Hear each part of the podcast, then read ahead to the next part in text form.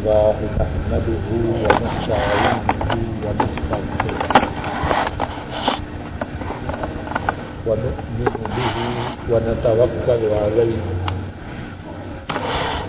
ونعوذ بالله من شرور أنفسنا ومن سيئات أعمالنا من يهده الله فلا مضل له ومن يضلله فلا هادي له وأشهد أن لا إله إلا الله وحده لا شريك له وأشهد أن محمدا عبده ورسوله صلى الله عليه وسلم اللهم صل على محمد وعلى آل محمد كما صليت على إبراهيم وعلى آل إبراهيم إنك حميد مجيد. اللهم بارك على محمد وعلى آل محمد كما باركت على إبراهيم وعلى آل إبراهيم إنك حميد مجيد.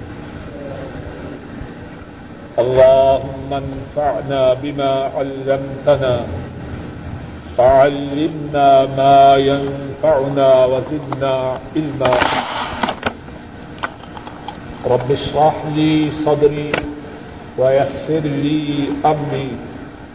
واحلل عقدة من لساني يفقه قولي. سبحانك لا علم لنا إلا ما علمتنا إنك أنت العليم الحكيم. باب التماس الوضوء إذا حانت الصلاة. باب التماس الغدو إذا حانت الصلاة وقالت عائشة رضي الله تعالى عنها، حضرت الصبح فالتمس الماء، فلم يوجد، فنزل التيمم. باب ہے اس بارے میں کہ جب نماز کا وقت ہو تو وضو کے لیے پانی کو ڈھونڈا جائے۔ حضرت امام بخاری رحمہ اللہ اس چکر میں اس بات کو بیان فرمانا چاہتے ہیں کہ نماز کے وقت وضو کرنے کے لیے، پانی کو حاصل کرنے کے لیے جستجو کرنی چاہیے۔ پانی کو ڈھونڈنا چاہیے۔ اور اپنے اس بات کی تعین میں سب سے پہلے عائشہ صدیقہ رضی اللہ تعالی عنہا ان کی اس روایت کو لائے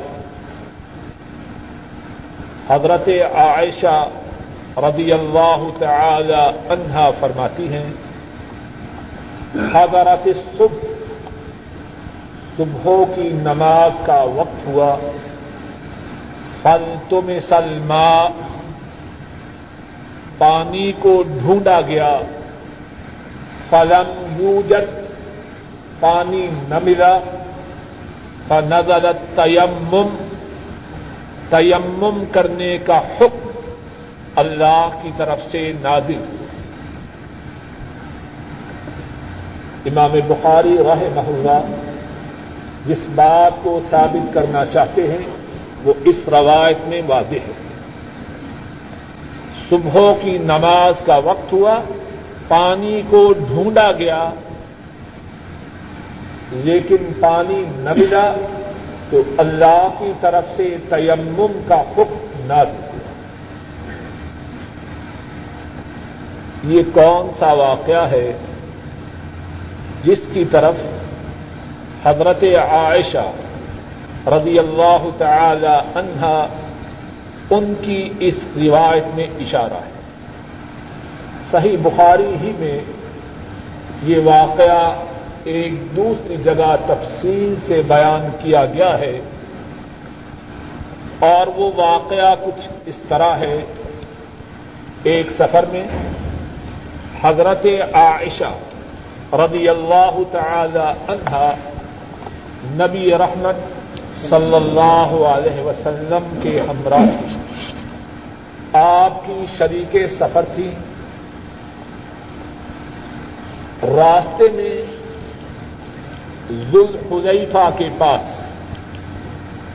جہاں سے مدینہ سے مکہ کی طرف جانے والے حاجی یا عمرہ کرنے والے احرام باندھتے ہیں۔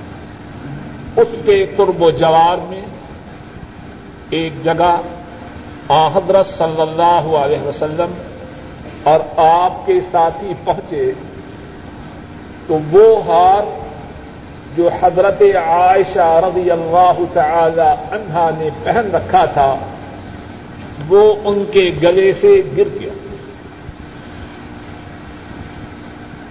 اب عورتوں کا ان چیزوں سے جو تعلق ہے، اب بھی ہے اور تب بھی ہے۔ حضرت عائشہ رضی اللہ تعالی عنہا، انہوں نے حضرت صلی اللہ علیہ وسلم کی خدمت میں یہ بات پیش کی کہ میرا ہار گم ہو گیا۔ حضرت صلی اللہ علیہ وسلم کے سراپا شفقت، مجسمہ رحمت، بجائے ناراض ہونے کے ان کے گم شدہ ہار کی تلاش کا حکم دیتے اب ہار ڈھونڈا جا رہا ہے، مل نہیں رہا۔ اسی جگہ اب صحابہ قیام کر رہے ہیں اور وہ جگہ تب ایسی تھی کہ وہاں ودو کے لیے پانی بھی نہ اب مسلمان پریشان ہیں اور بعض مسلمان اسی پریشانی میں حضرت عائشہ کے بابا، ان کے ابا جان ان سے شکایت کرتے ہیں۔ کہ آپ کی جو بیٹی ہے، اس نے اپنا ہار گم کیا۔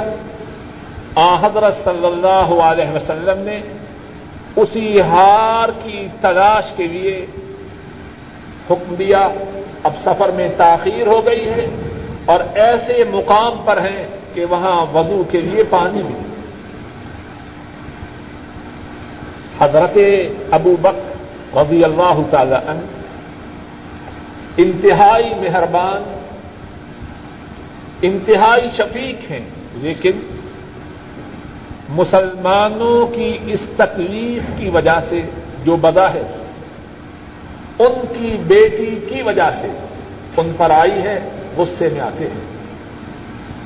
سیدھے اپنی بیٹی کے ہاں تشریف لے جاتے ہیں۔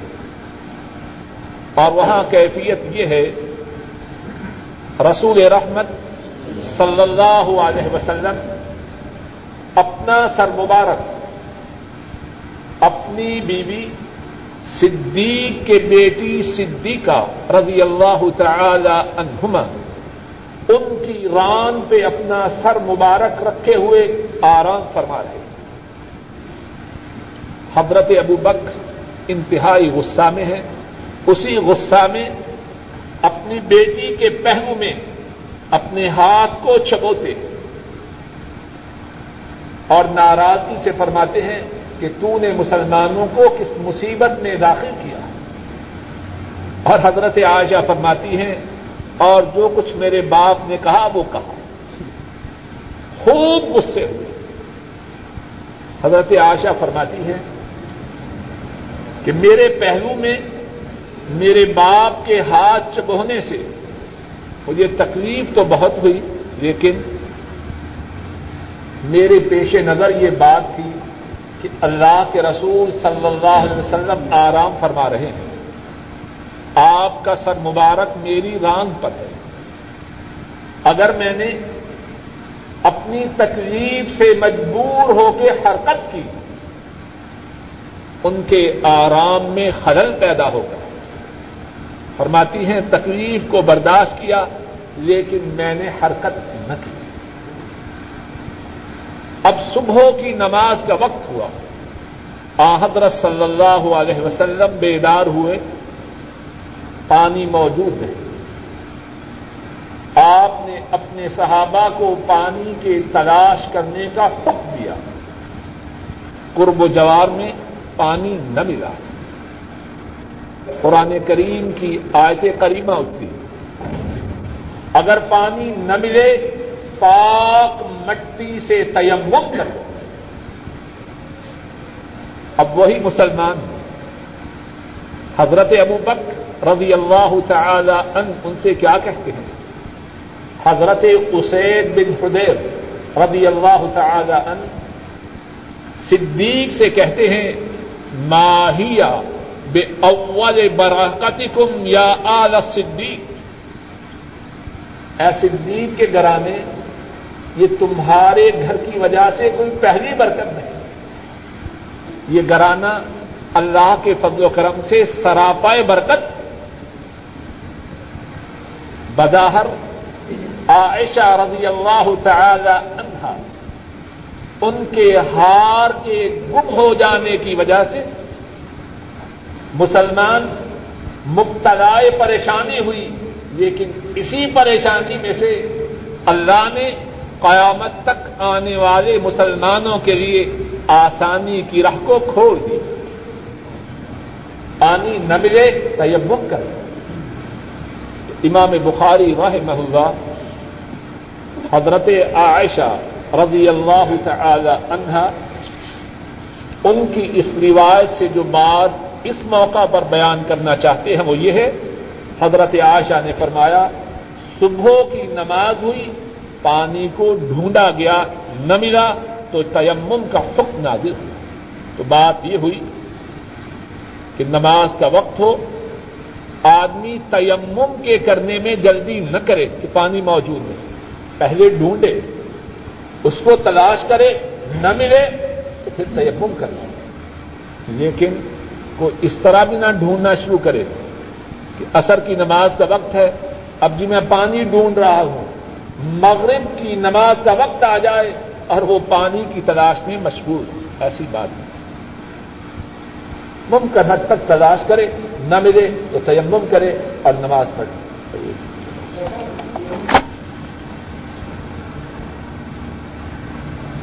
قال حدثنا عبد الله بن يوسف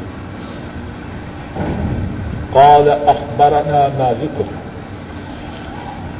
ان اسحاق بن عبد الله بن ابي طلحه ان انس بن مالك رضي الله تعالى عنه انه قال رايت رسول الله صلى الله عليه وسلم وحانت صلاه العصر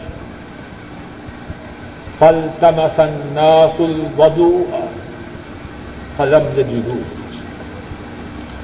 فأتي رسول الله صلى الله عليه وسلم بوضوء. فوضع رسول الله صلى الله عليه وسلم في ذلك الإناء يدا وأمر الناس أن يتوضأوا منه. قال فرأيت الماء یمبو من تحت اصابعه حتى توضعوا من عند آخر اس حدیث کی سند میں اور اس حدیث کے متن میں کتنی ہی باتیں ہیں۔ ایک بات جو اس حدیث کی سند میں ہے اس حدیث کے راویوں کے متعلق ہے۔ وہ یہ ہے کہ امام بخاری رحمہ اللہ نے یہ حدیث عبد اللہ ابن یوسف سے سنی۔ اور عبد اللہ ابن یوسف مصر کے رہنے والے تھے عبد اللہ ابن یوسف مصر کے رہنے والے تھے۔ کہاں بخارا کے امام بخاری اور کہاں مصر کے ان کے استاد۔ حدیث کا یہ ذخیرہ جو امام بخاری رہ محلہ نے امت کے لیے محفوظ کیا، کوئی معمولی کام نہیں۔ سولہ سال کے عرصہ میں امام بخاری راہ محلہ نے حدیث کی اس کتاب کو مرتب کیا آپ اسی بات سے اندازہ لگائیں۔ کہاں بخارا کے امام بخاری اور کہاں مصر کے ان کے استاد تب نہ ہوائی جہاز تھے، نہ گاڑیاں تھیں، نہ ریلیں تھیں، نہ بسیں تھیں، نہ اسکوٹر تھے، نہ سائیکلیں تھیں۔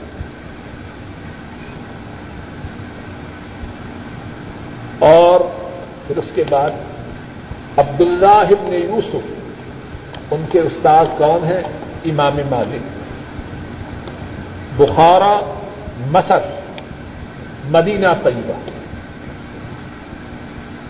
اور امام مالک، انہوں نے یہ حدیث اسحاق بن عبداللہ بن ابی طلحہ سے بیان کی۔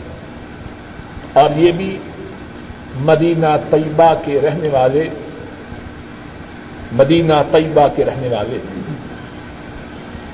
اور انہوں نے یہ حدیث حضرت انس سے سن حضرت انس سے بیان کی۔ حضرت انس اسلم مدنی تھے، لیکن اس کے بعد انہوں نے بسرا میں قیام کیا۔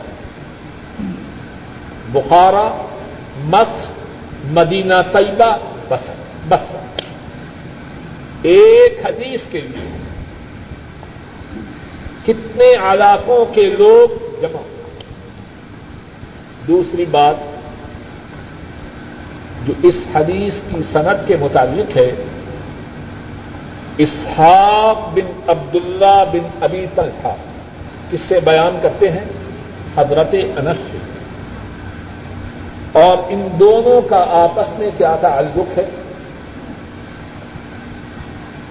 حضرت انس، ان کی والدہ محترمہ، ان کا نام ام سلیم رضی اللہ تعالی عنہ ان کے پہلے خامد مالک تھے۔ اور ان کے پہلے خامد سے ان کی جو اولاد تھی، ان میں سے ایک حضرت انس معلوم نہیں اس کے علاوہ ان کی پہلے خامن سے اولاد تھی یا نہیں۔ باہر کیا حضرت انس ان کے پہلے خامن مالک کے بیٹے اور ان کے بھی بیٹے عبداللہ یہ بھی ام سلیم کے بیٹے ہیں، لیکن ان کے والد ابو تلفا تھے۔ اور اللہ نے توفیق دی ابھی آئندہ جو احادیث پڑھی جائیں گی، ان میں ابو تلفا کا ذکر آئے گا اور انشاءاللہ کچھ تفصیلی بات ان کے مطابق کریں گے۔ عبداللہ کے بیٹے اسحاق ہیں۔ تو اسحاق کا حضرت انس سے کیا تعلق ہوا؟ عبداللہ، اسحاق کے باپ عبداللہ ان کے سوتیلے بھائی حضرت انس ہیں۔ گویا حضرت اسحاق اپنے چچائے محترم ان سے حدیث بیان کرتے ہیں۔ کچھ بات سمجھ میں آئیے پہلے بھی اس قسم کی بات پر تعلیم کرتے ہوئے عرض کرتا ہوں کہ ہمارے سلف، ہمارے بزرگ، ان کا طریقہ یہ تھا کہ دین کی جو بات ان تک پہنچتی، اسے اپنے گھر میں چالو کریں کتنے لوگ ہیں، دین کی بات کا علم بھی ہے، سارا دو گھر سے گھر سے باہر۔ گھر کی چار دیواری میں داخل ہوئے، دین کی بات ختم۔ ہمارے اسلاف، حضرات صحابہ، حضرات تابعین، وہ ایسے نہ تھے۔ حضرت انس سے یہ حدیث کون بیان کر رہے ہیں؟ ان کے بھتیجے۔ دین کی بات باہر بھی کہی جائے اور گھر کے اندر بھی اس بات کی نشر و اشاعت کی جائے۔ اور ایک اور بات معلوم ہے، یہ اسحاق کون ہے؟ گزشتہ ایک نشست میں یہ بات قدر تفصیل سے بیان کی گئی، اللہ کی توفیق سے۔ ام سلیم کے ہاں ایک لڑکا تھا۔ وہ فوت ہوا۔ انہوں نے اپنے خامن سے اس کی وفات کو، کی خبر کو چھپائے رکھا۔ یاد ہے نا بات؟ جی۔ رات کو جب آئے، کھانا کھلایا خامن بیوی کے تعلقات ہوئے اور پھر رات کے اخیر میں یا رات کے کسی حصہ میں کہا، اگر اللہ نے کسی کو کوئی ایمان، اگر کسی قوم نے کسی کے ہاں امانت رکھی ہو، وہ امانت طلب کریں تو واپس کرنی چاہیے کہ نہ کرنی چاہیے۔ خاون کہنے لگے، کرنی چاہیے۔ فرمانے لگی، اللہ نے جو امانت ہمیں دے رکھی تھی، وہ اللہ نے ہم سے واپس لے ابو طلحہ کچھ ناراض ہوئے کہ میرا نور نظر، میرا لخت جگر فوت ہو چکا ہے، تو نے مجھے بتلایا ہی نہیں۔ حضرت صلی اللہ علیہ وسلم کی خدمت میں صبح کے وقت عادت ہوئی سارا ماجرا کہہ سنایا۔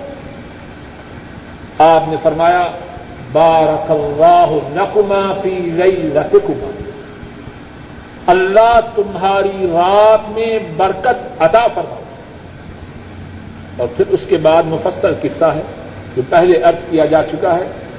اللہ نے ابو طلحہ کو اور ام سلیم کو بچہ عطا کیا۔ اس بچے کا نام رسول اللہ صلی اللہ علیہ وسلم نے عبد اللہ رکھا۔ اور اس عبد اللہ کو اللہ نے بیٹے ادا فرمائے۔ اور راوی کہتا ہے، میں نے دیکھا کہ اسی عبد اللہ کے نو بیٹے ہیں اور نو کے نو قرآن کریم کے تاریخ۔ انہی بیٹوں میں ایک اس حدیث کے راوی اسحاق کتنا خوش نصیب ہے عبد اللہ اور کتنا خوش نصیب ہے اسحاق۔ کہ جس کا باپ عبد اللہ ہے، جس کی دادی ام سلیل ہے، اور جس کا دادا ابو طلحہ ہے۔ جہاں تک اس حدیث کے متن کا تعلق ہے، پہلے ترجمہ کرتے ہیں۔ حضرت انس رضی اللہ تعالی ان بیان کرتے ہیں، میں نے رسول اللہ صلی اللہ علیہ وسلم کو دیکھا۔ اثر کی نماز کا وقت ہو چکا تھا۔ لوگوں نے وضو کے لیے پانی کو تلاش کیا، لیکن انہیں پانی نہ ملا۔ رسول کریم صلی اللہ علیہ وسلم کی خدمت میں ایک برتن پیش کیا گیا۔ حضرت صلی اللہ علیہ وسلم نے اس برتن میں اپنے مبارک ہاتھ کو رکھا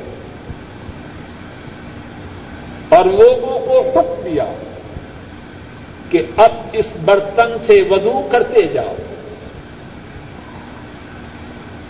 حضرت انس فرماتے ہیں، میں نے دیکھا کہ آپ کی انگلیوں کے نیچے سے پانی پھوٹ پھوٹ کر نکل رہا ہے۔ یہاں تک کہ سارے کے سارے لوگوں نے ودو کر لی۔ اس حدیث میں کتنی باتیں ہیں۔ ایک بات تو یہ ہے، جس کے لیے امام بخاری راہ محلہ نے اس حدیث کو اس چیپٹر میں نقل کیا ہے۔ کہ جب نماز کا وقت ہوا، نماز اثر کا، تو صحابہ نے پانی کو تلاش کیا۔ دوسری بہت بڑی بات جو اس حدیث پاک میں ہے، وہ حضرت صلی اللہ علیہ وسلم کے معجزہ کا بیان ہے۔ تھوڑا سا پانی تھا، ایک برتن میں اور وہ برتن بھی کتنا بڑا تھا؟ بعض روایات میں ہے، برتن اتنا چھوٹا تھا۔ آ، حضرت صلی اللہ علیہ وسلم نے اس برتن میں اپنے ہاتھ کو پھیلانا چاہا تو پھیلا نہ سکے تو پھر آپ نے اپنے دست مبارک کو اکٹھا کر لیا، اتنا چھوٹا برتن۔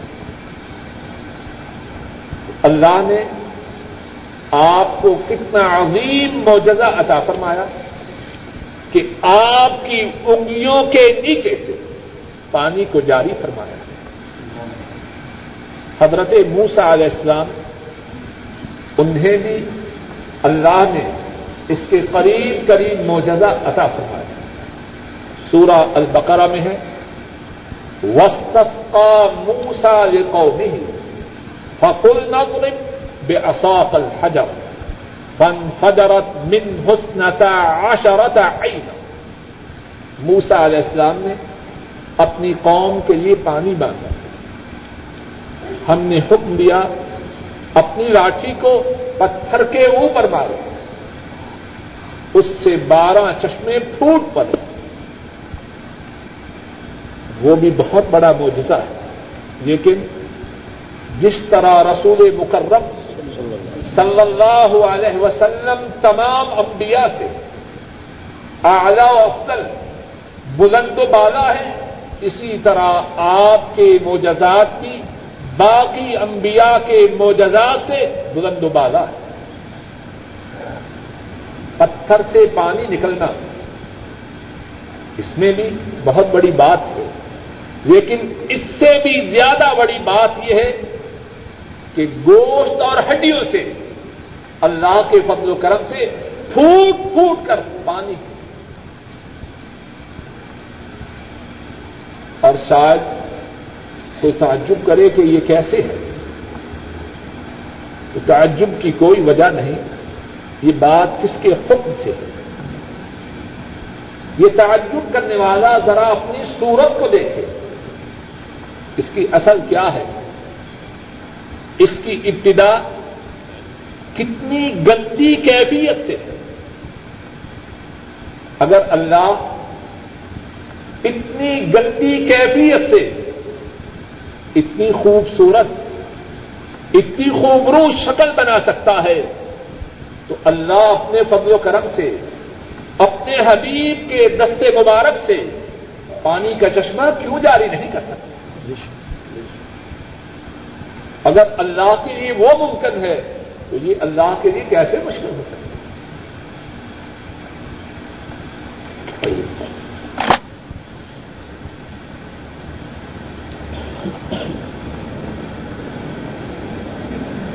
باب الماء الذي يغسل به شعر الإنسان. وكان عطاء لا يرى به بأسا يتخذ منها القيوت والحبال. وسؤر الكلاب وممرها في المسجد.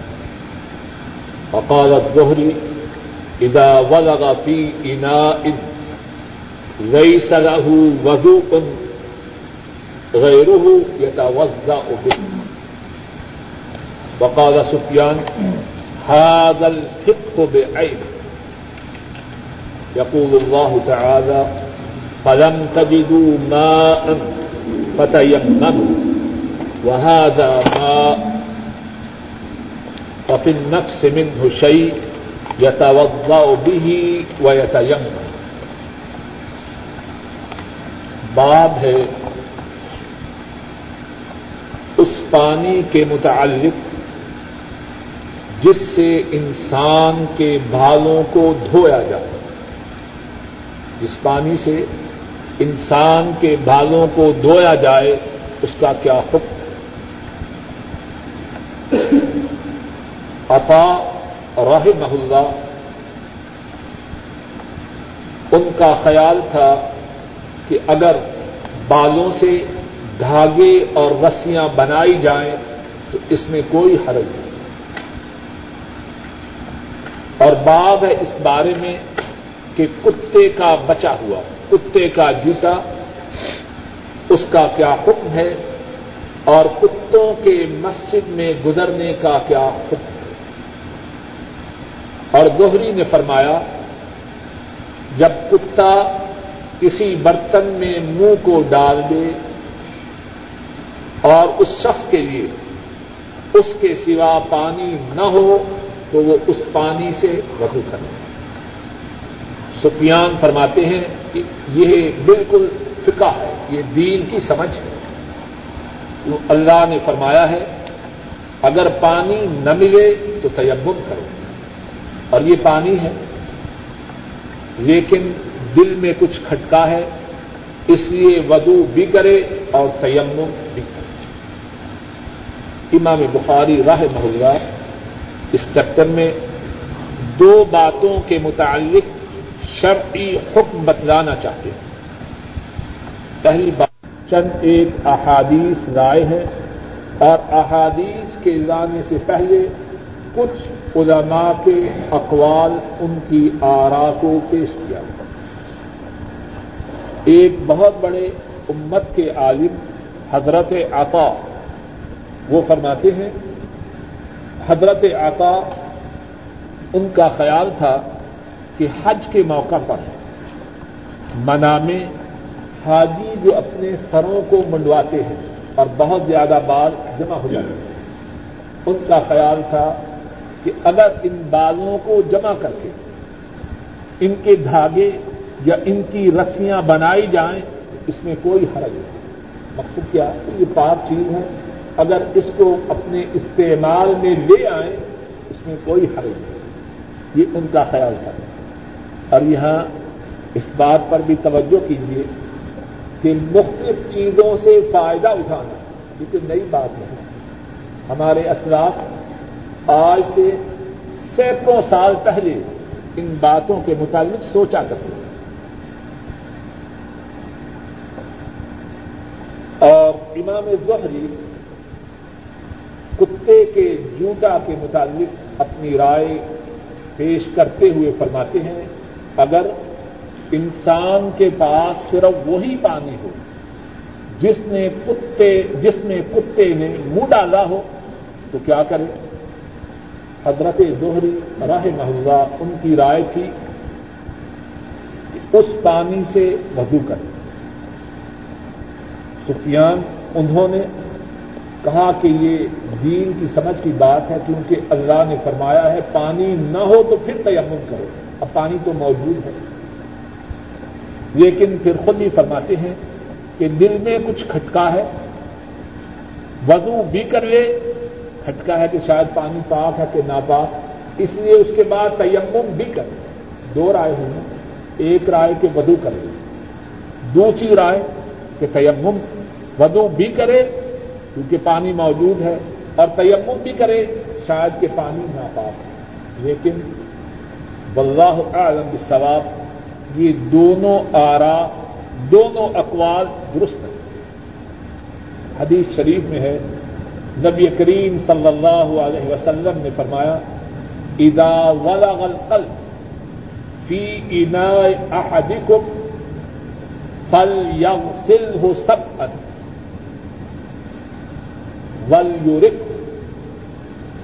فرمایا، اگر کتا کسی برتن میں منہ ڈالے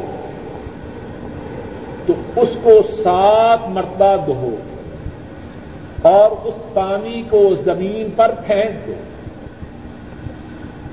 واضح حکم ہوا اور یہ حدیث صحیح مسلم ہے۔ اس میں بھی ہے نہیں اس میں وہ پھل یورک ہوگا یورک کتا اگر برتن میں منہ ڈالے تو اس میں اس برتن کو سات مرتبہ دھو اور بعض روایات میں ہے کہ ان سات میں سے ایک بار مٹی کے ساتھ ہو اور یہ بھی ہے کہ اس پانی کو زمین پر پھینک دو۔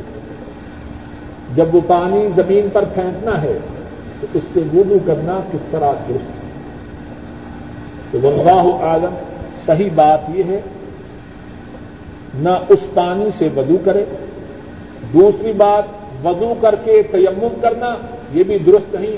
واللہ عالم، صحیح بات یہ ہے کہ جس پانی میں کتے نے اپنے منہ کو ڈالا ہو، نہ اس سے وضو کرے، اس پانی کو پھینک دے اور پانی تلاش کرے۔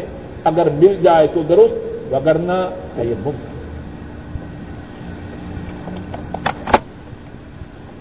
قال حدثنا مالك بن إسماعيل قال حدثنا إسرائيل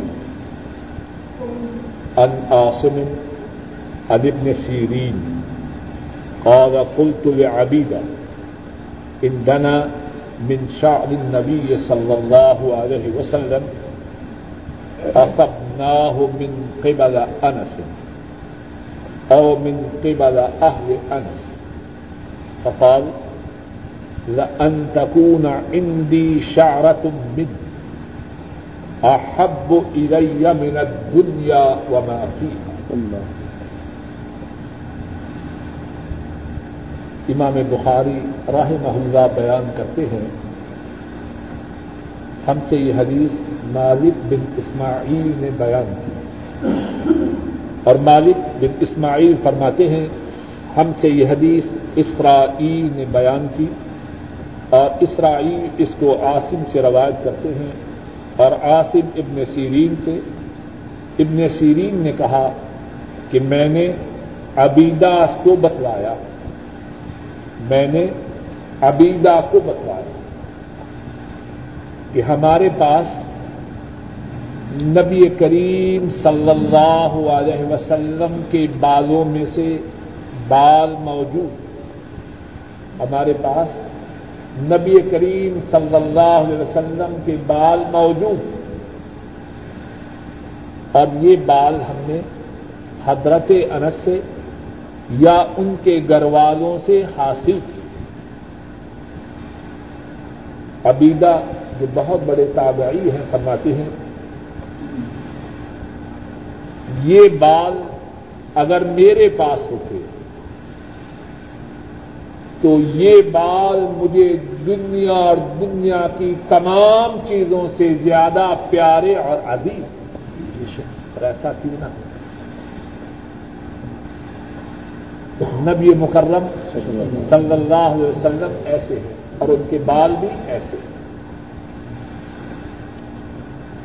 ابھی حدیث کر کے پھر دوبارہ اس کی تفصیل دیں قال حدثنا محمد بن عبد الرحيم. قال أخبرنا سعد بن سليمان. قال أخبرنا سعيد بن سليمان. قال حدثنا عباد عن ابن آمن عن ابن سيرين عن أنس رضي الله تعالى عنه. أن رسول الله صلى الله عليه وسلم لما حلق رأسه كان أبو طلحة أول من أخذ من شعره. امام بخاری فرماتے ہیں، ہم سے یہ حدیث محمد بن عبد الرحیم نے بیان کی۔ محمد بن عبد الرحیم فرماتے ہیں، ہمیں یہ حدیث سعید بن سلیمان نے بتلائی۔ سعید بن سلیمان فرماتے ہیں، ہمیں یہ حدیث عباد نے بتلائی۔ عباد اس حدیث کو ابن عون سے روایت کرتے ہیں اور ابن عون ابن سیرین سے اور ابن سیرین حضرت انس رضی اللہ تعالی عنہ حضرت انس فرماتے ہیں رسول اللہ صلی اللہ علیہ وسلم نے جب اپنے سر کو مونڈا تو ابو طلحہ انہوں نے سب سے پہلے آپ کے بالوں کو دیا۔ قصہ کیا ہے؟ اس قصہ کی تفصیل کچھ اس طرح ہے۔ حضرت صلی اللہ علیہ وسلم نے حجت الوداع میں منامی سر موننے والے کو اپنے سر کی دائیں جانب موننے کا حکم اس نے دائیں جانب کو مونڈا حضرت ابو طلحہ رضی اللہ تعالی عنہ، انہوں نے آپ کی اجازت اور آپ کے حکم سے دائیں جانب کے بالوں کو دے آپ نے فرمایا، یہ ساتھیوں میں تقسیم کر دیا حضرت ابو طلحہ نے ایک ایک بال، دو دو بال، جو اس وقت موجود سعادت مند، خوش نصیب ساتھی تھے ان میں تقسیم کر دی۔ حضرت صلی اللہ علیہ وسلم نے اپنے مبارک سر کی بائیں جانب کے مونڈے جانے کے بعد ابو طلحہ کو حکم دیا کہ بائیں جانب کے جو بال ہیں وہ اپنی زوجہ ام سلیم ان کو دے۔ اور ام سلیم ان کے متعلق بات ہو چکی ہے۔ یہ حضرت صلی اللہ علیہ وسلم کی کسی نہ کسی طریقہ سے خالہ بنتی ہے۔ حضرت صلی اللہ علیہ وسلم کو ان سے اور ان کو حضرت صلی اللہ علیہ وسلم سے بہت پیار ہے۔ اور یہی ام سلیم حضرت انس کی والدہ محترمہ ہے۔ یہی ام سلیم عبداللہ کی والدہ اور اسحاق کی دادی۔ تھی اب یہ اتنے بڑے بال، اتنے زیادہ بال کس کے گھر میں آئے ابو طلحہ کے گھر۔ محمد بن سیرین ان کے والد سیرین۔ وہ غلام تھے اس گھرانے کے۔ ابو طلحہ اور ام سلیم کے گھرانے کے۔ اسی گھرانے سے اس مبارک گھر والوں نے اپنے غلام کو بھی حضرت صلی اللہ علیہ وسلم کے کچھ بال دیے۔ اور اسی سیرین کے بیٹے ابن سیرین۔ اپنے باپ سے انہوں نے کچھ بال حضرت صلی اللہ علیہ وسلم کے پائے اور عبیدہ سے کہا، ہمارے پاس انس کے گھر والوں سے حضرت صلی اللہ علیہ وسلم کے بال ہیں۔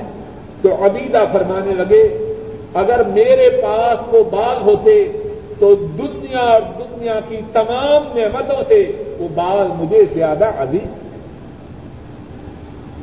یہ ابو طلحہ کون ہے ذرا ان کے متعلق کچھ اتنا رکھنا ہوگا ان کے متعلق تھوڑی سی بات ہو جائے۔ یہی ابو طلحہ حضرت صلی اللہ علیہ وسلم کی حجامت بنائی جا رہی ہے۔ آپ کے مبارک بال ان کے ہاتھ میں دیے جاتے ہیں۔ آدھے بال صحابہ میں تقسیم کرو اور آدھے بال اپنی بیوی کو۔ ابو طلحہ رضی اللہ تعالی عنہ۔ انتہائی معزز و محترم، انتہائی قدر و منزلت والے صحابہ میں سے ایک۔ ہے بیت العقبہ، جو مدینے والوں نے حضرت صلی اللہ علیہ وسلم سے جمرات کے قریب کی، ان بیت کرنے والوں میں ایک ابو طلحہ تھی، بلکہ اس بیت میں جو بارہ نقبہ، بارہ بڑے بنے، ان میں سے ایک ابو طلحہ بھی تھا۔ اور یہ ابو طلحہ انہوں نے جنگ بدر میں شرکت کی۔ اور جنگ بدر کے کیا کہ حضرت صلی اللہ علیہ وسلم نے فرمایا، اے عمر، تجھے کیا پتا ہے؟ بدر والوں پہ اللہ نے جانکا اور فرمایا، اعملوا ما شئتم فقد غفرت جو چاہو عمل کرو، میں نے تمہارے تمام گناہوں کو معاف کر دیا۔ اور یہ ابو تلخا جنگ احد میں بھی شریک ہوئے۔ اور جنگ احد میں ان کا جو کردار تھا، جب تک آسمان و زمین موجود ہیں، بلکہ اس کے بعد بھی۔ ان کا کردار ہمیشہ ہمیشہ یاد رہے گا۔ جنگ عہد میں جب کافروں نے اپنا سارا پریشر اپنا سارا دباؤ امام الانبیاء، قائد المرسلین، رحمت دو عالم صلی اللہ علیہ وسلم کو ختم کرنے کے لیے استعمال کیا۔ اس وقت جو چند صحابہ ثابت قدم رہے۔ اپنی جانوں سے آپ کا دفاع کرتے رہے، ان میں سے ایک ابو طلحہ تھے۔ اور ابو طلحہ رضی اللہ تعالی عنہ بہت ہی ماہر تیر انداز تھے۔ اور اس کا اندازہ اس طرح سے لگائیے۔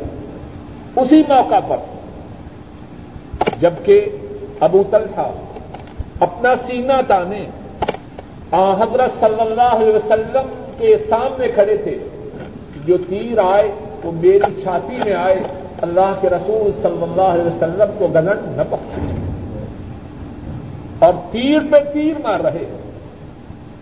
دو یا تین کمانے ابو طلحہ کی اسی وقت ٹوٹ جاتی ہے۔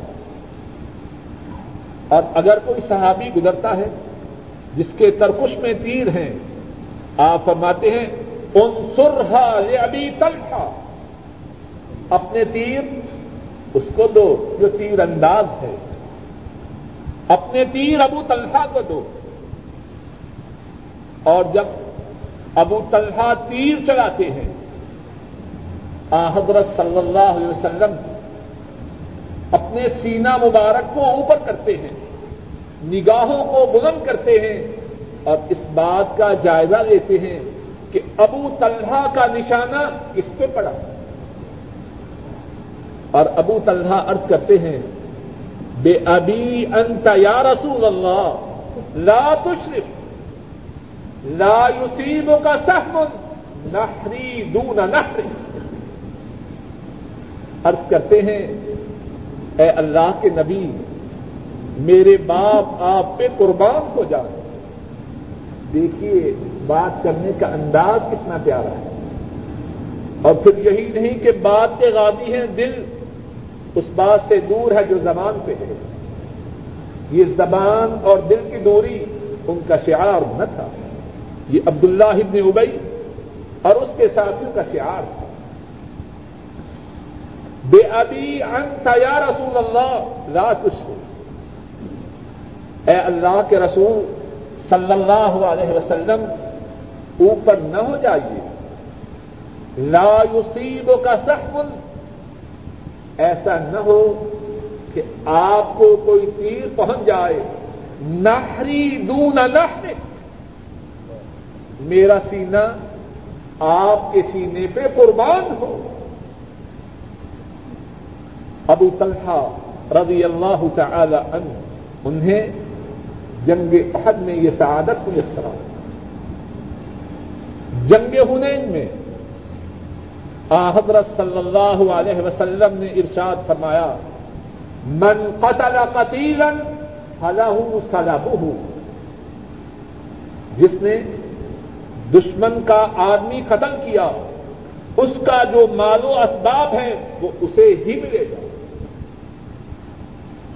ابو طلحہ رضی اللہ تعالی عنہ، اللہ کے فضل و کرم سے بیس اللہ کے دشمنوں کو جہنم رسید کرتے ہیں اور ابو طلحہ اتنے بہادر، اتنے باروک تھے۔ آ حضرت صلی اللہ علیہ وسلم نے ارشاد فرمایا سو تو ابھی تلحا سو تو ابھی فی جیشن خیر من فئہ اور کمال قال صلی اللہ علیہ وسلم۔ فرمایا، لشکر میں ابو طلحہ کی جو آواز ہے، لشکر میں ابو طلحہ کی جو آواز ہے، وہ ایک جماعت سے زیادہ فائدہ مند۔ اللہ نے انہیں اتنی روک دا اتنی باروک آواز عطا فرمائی حضرت صلی اللہ علیہ وسلم کی معیت میں، آپ کی قیادت میں جہاد میں شریک رہے۔ اور پھر، آ، حضرت صلی اللہ علیہ وسلم اس دنیا سے رخصت ہوئے۔ شوق ٹھنڈا نہیں پڑا۔ صدیق و فاروق رضی اللہ تعالی صدیق و فاروق رضی اللہ تعالی عنہ ان کے دور خلافت میں بھی اللہ کی راہ میں جہاد میں مشغول رہے۔ اب وقت گزرتا گیا، جوانی ڈھل گئی۔ اب بیٹے، اولاد ان سے ایک درخواست کر رہے ہیں۔ اے والد محترم اب آپ جہاد میں شرکت کے لیے نہ جایا کی آپ نے رسول اللہ صلی اللہ علیہ وسلم کی معیت میں ابو بک اور عمر کے زمانہ میں جہاد کیا۔ اب ہم آپ کی طرف سے جہاد میں جاتے ہیں، آپ جہاد میں شرکت نہ کی۔ حضرت ابو طلحہ رضی اللہ تعالی عنہ ان کی اس درخواست کو قطعا قبول نہ کرتے اور فرماتے میں کس طرح بیٹھوں۔ اللہ نے فرمایا ہے استنفرو انفرو فی سب انفرو خفاف و سکھالا ہلکے ہو تب بھی بوجل ہو تب بھی۔ اللہ کی راہ میں جہاد کے لیے نکلے اب یا تو میں بوجل ہوں یا میں ہلکا ہوں۔ دونوں حالتوں میں اللہ کی راہ میں نکلنا ہے۔ میں جہاد سے کیسے رکوں؟ اللہ نے چاہا تو آئندہ درس میں پہلے انہی کے متعلق انشاءاللہ اللہ بات کو مکمل کریں گے اور پھر احادیث انشاءاللہ اللہ پڑھیں گے۔ اللہ ہمارے کو ملک اپنے فضل و کرم سے ہم سب کے تمام گناہوں کو معاف کرے۔ حضرت صلی اللہ علیہ وسلم کی احادیث کے پڑھنے، پڑھانے، سمجھنے، سمجھانے، عمل کرنے اور اس کی نشر و اشاعت کی توفیق عطا کرنا ان دنوں